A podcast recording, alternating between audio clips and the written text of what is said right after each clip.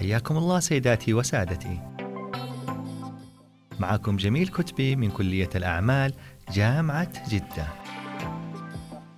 وهذه الحلقة 10 من بودكاست سايدوز. وعنوان حلقتنا اليوم هو الكايزن أو التطوير المستمر.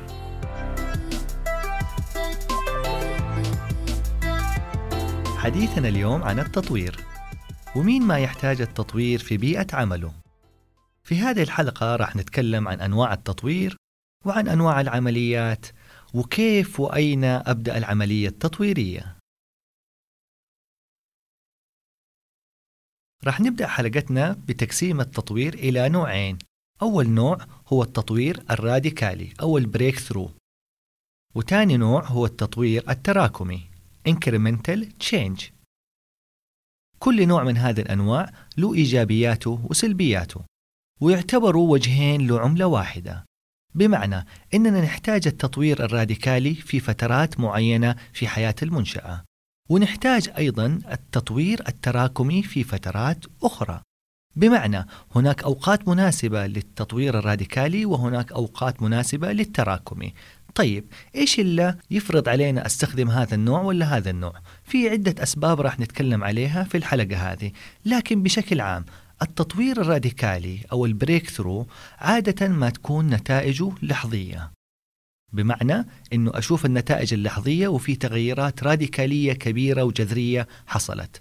أما التطوير التراكمي أو الانكريمنتال تشينج فأنا بأشوف نتائجه باستمرارية ومن غير انقطاع، وهذا هو الفرق الكبير ما بين هذا النوع وهذا النوع. خلينا نأصل لمعنى التطوير وإيش يعني معنى مصطلح كايزن أو التطوير المستمر. كلمة كايزن هي كلمة يابانية وتعني كاي تطوير، زن مستمر. فالنظرية هذه نقدر نطبقها في القطاع الخاص وفي القطاع العام، أيضاً في القطاع الصناعي وفي القطاع الخدماتي. بشكل عام وباختصار، التطوير المستمر بيفرض عليك أنك تطور المنشأة أو العمليات أو أي نوع من أنواع التطوير على شكل جرعات صغيرة ولكن مستمرة. فالمبدأ التطويري بيقول تطوير 1% في 1000 منتج هو أفضل من تطوير 1000% في منتج واحد فقط. خلينا أعيدها، إني أطور 1% في 1000 منتج أفضل ما إني أطور 1000% في واحد منتج. كيف؟ على المدى البعيد 1% هذه هي تراكمية، فالسنة هذه راح أطور 1%، والسنة القادمة حيكون 1% على تطورات السنة الماضية، والسنة الثالثة أيضا حيكون تطورات مبنية على تطويرات السنتين الأولى، بمعنى إنها تراكمية. فهي صح 1%، لكن 1% لما تكون تصاعدية وتراكمية مع السنين راح تسوي معانا فرق كبير. والمبدأ هنا والهدف إنه يكون تطويرنا مستمر، ونأصل لثقافة مستمرة، جزء لا يتجزأ من المنشأة، وهو وجود ثقافة التطوير المستمر. طيب نشوف ثمار التطوير المستمر هذا أو المنهجية هذه على المدى القريب والمتوسط والبعيد. ظهور هذه النتائج تعتمد في مجملها على قدرتنا في الاستمرار كفريق عمل. هل الكيان ملتزم بالاستمرارية بثقافة التطوير وأدوات التطوير وتطبيقها؟ أم أنه مجموعة الأعمال أو الفرق الموجودة التطوير بالنسبة لها لحظي وليست ملتزمة بهذا التطوير، وبذلك يكون التطوير عبارة عن إهدار وتضييع وقت. فلذلك الاستمرار هو الكلمة المفتاحية في التطوير، لابد أنك تستمر، ولن تستطيع على الاستمرار في التطوير إلا إذا كان على جرعات صغيرة، علشان نشوف النتائج أول بأول ونتحمس كفريق عمل ونستمر في هذه العملية الإيجابية التي يجب أن تصبح جزء لا يتجزأ من المنشأة ويتم غرزها في جذور ومبادئ هذه المنشأة. بالإضافة إلى ذلك، كلمة التطوير المستمر ترى هو أصلا إذا أصلناه ممكن نرجع إلى 1400 سنة ونشوف موروثنا الإسلامي الجميل، ونطلع على مقولة الحبيب عليه الصلاة والسلام أو الحديث الشريف اللي بيقول فيه خير الأعمال أدومها وإن قل. شوف الرسالة النبوية هذه جدا واضحة، أدومها أي الدوام اللي هو السستينابيليتي، وإن قل القلة اللي هي الجرعات الصغيرة أو التطويرات الصغيرة المستمرة. وهذا مفهوم واضح وجلي في هذه الرسالة النبوية، فالفعل التطويري لن يتحقق إلا مع الاستمرار. وكذا نكون قد وصلنا ووصلنا إلى هذه الثقافة التطويرية في منشأتنا وجعلناها مستمرة مع الزمن.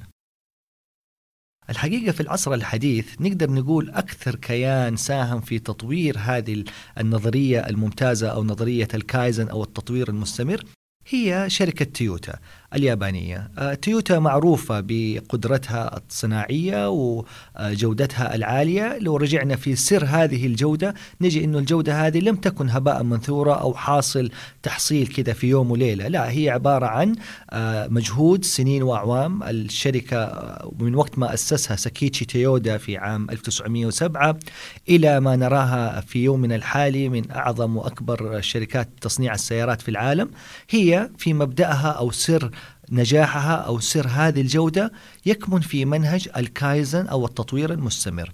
هذول الناس سواء كانوا مهندسين في الشركة أو من مؤسسينها وضعوا عدة مبادئ وعدة أسس وعدة أدوات مهمة جدا كانت وما زالت إلى يومنا هذا تستخدم في كبرى الشركات الخدماتية والصناعية. خليني أعطيكم 5 مبادئ أساسية أو ال5 المبادئ الأساسية لتويوتا. أول مبدأ هو تحديد القيمة المضافة من وجهة نظر العميل. ثاني مبدأ هو تحديد نهر القيمة.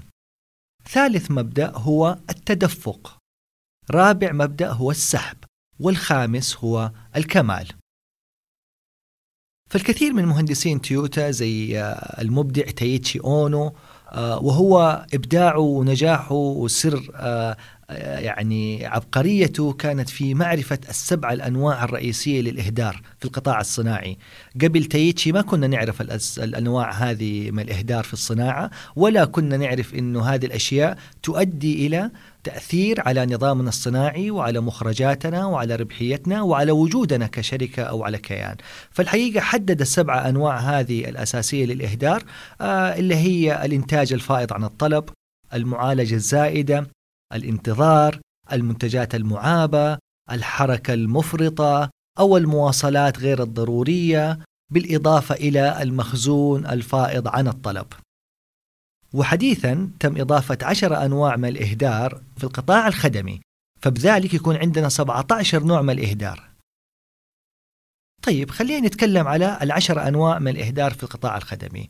أول نوع من أنواع الإهدار هي التذبذب في المخرجات، بالإضافة إلى الوقت الضائع، تفريط في المعرفة، واستنزاف الموارد الطبيعية، والتواصل والمعلومات الزائدة، وعدم المتابعة، والأنظمة الغير متناغمة، واستنزاف الطاقة والبيئة، وعدم استغلال الكفاءات، وأخيرا صناعة المنتج الخطأ.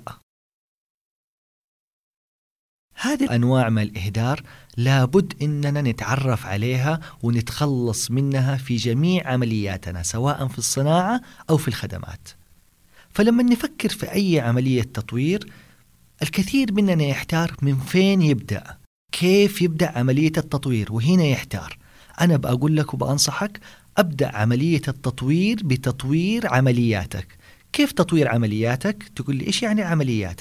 أنا أقول لك العمليات هي 3 أنواع. أي حاجة بنسويها في يومنا من نشاط، من مهام، من ديوتيز ومسؤوليات وما إلى ذلك لن تخرج عن هذه ال3 أنواع. أول نوع عمليات تضيف قيمة Value Adding Activities. ثاني نوع عمليات لا تضيف قيمة Non Value Adding Activities. ثالث نوع عمليات ضرورية لا تضيف قيمة Necessary Non-Value Adding Activities. معرفتنا بهذه ال3 أنواع راح تخلينا نعرف فين نتجه ونتخلص من إيش. فنعرف إنه هذا إهدار وهذا غير إهدار، نعرف إنه هذا يضيف قيمة أو لا يضيف قيمة.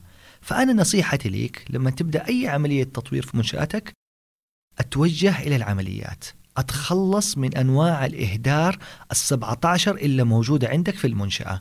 وهذه الأنواع 17 تعتبر من non-value adding activities أو العمليات التي لا تضيف قيمة. فهذه يعني أمور واضحة أمامنا يمكن التخلص منها. أول ما نتخلص منها راح نلاقي إنه حيزيد عندنا التدفق في العمليات، راح تكون أكثر سلاسة. طيب هذه أول خطوة. ثاني خطوة إيش راح أسوي في عملية التطوير؟ راح أتجه إلى الفاليو آدينج أكتيفيتيز أو العمليات التي تضيف قيمة.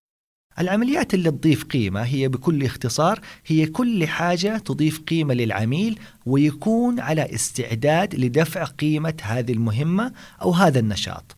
بمعنى إذا أنا شرشت العميل على انتظاري خلال عملية الإنتاجية وأنا بضيع وقت في عملية الإنتاج، فالعميل في هذه الحالة لن يكون راضي على إضاعة الوقت هذا، وبذلك يكون انتظاري في هذه الحالة عملية إهدار ولا تضيف قيمة. طيب أنا أتجه مباشرة إلى العمليات التي تضيف قيمة وأبدأ أعظمها أو أرفع من نسبتها في عمليتي الإنتاجية أو في عمليتي الخدمية. بمعنى نبدأ بإزالة الإهدار بكل أنواعه علشان نخلق أكبر تدفق في النظام، ثم ننتقل لرفع القيمة المضافة زي ما اتفقنا، وأخيرا راح نسعى لمحاربة العمليات الضرورية التي لا تضيف قيمة اللي هي Necessary Non-Value Adding Activities. وبذلك نكون قد بدأنا بتأسيس ممتاز وسليم لعملية أي تطوير، فبدون تطوير العمليات لن تستطيع تطوير أي حاجة أخرى. لذلك إذا طورنا عملياتنا راح نكون قادرين على التحكم في مخرجاتنا أو التحكم في هذه العمليات، وبعد ما نتحكم في هذه العمليات نوصل لمرحلة تسمى عمليات يمكن الاعتماد عليها. عمليات يمكن الاعتماد عليها بمعنى أنه أنا متحكم فيها وعارف نوعية المخرجات وعارف أنا قد إيش أقدر أنتج وإيش هي قدرتي الإنتاجية. بعد ما أوصل لعمليات يمكن الاعتماد عليها مباشرة أقدر أتحول إلى مرحلة تطوير الجودة، وهنا تيجي مرحلة رفع الجودة بقدرتنا على التخلص من المعاب ورفع القيمة المضافة وعملية تطوير التجربة ومختلف تعريفات الجودة في مختلف القطاعات. بعد ما نطور الجودة في هذه المرحلة نقدر نتجه إلى مرحلة التسريع أو المنافسة على الوقت، بحيث أنه أنا طورت عملياتي والآن رفعت جودتي والآن أقدر أسرع من عملياتي وأسرع من قدرتي الإنتاجية.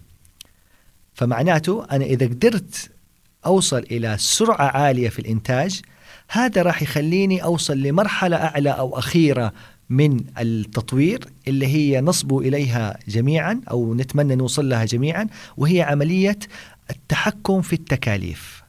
فالتحكم في التكاليف هو هدف كبير وهدف صعب أيضا، لكن في طريقتين تقدر توصل للتحكم في التكاليف، بطريقة صحيحة أو بطريقة خاطئة.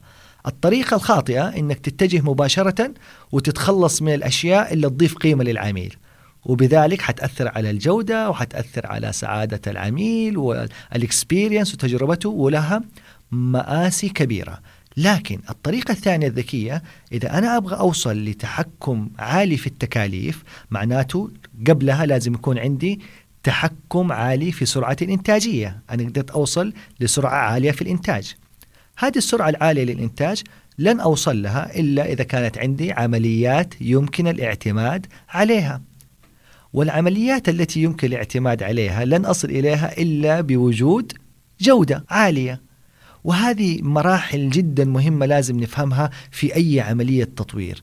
التطوير ما هو عملية اعتباطية أو عملية لحظية، اليوم أبغى أسويها وبكرة أوقف المشروع ويبقى الموضوع إهدار للوقت والموارد. هذه كلها أدوات لابد أنه نفهمها خلال عملياتنا التطويرية. في نهاية الحلقة أتمنى أنه تطويرنا يكون دائما مبني على ثقافة الكايزن. تطوير القليل المستمر الدائم هو أفضل طريقة للوصول إلى هدفنا بحول الله واللي نصب إليه في شركاتنا ومنشآتنا الصناعية والخدمية. أتمنى أنكم استمتعتوا معي في هذه الحلقة، نراكم بحول الله في الحلقات القادمة، فمان الله.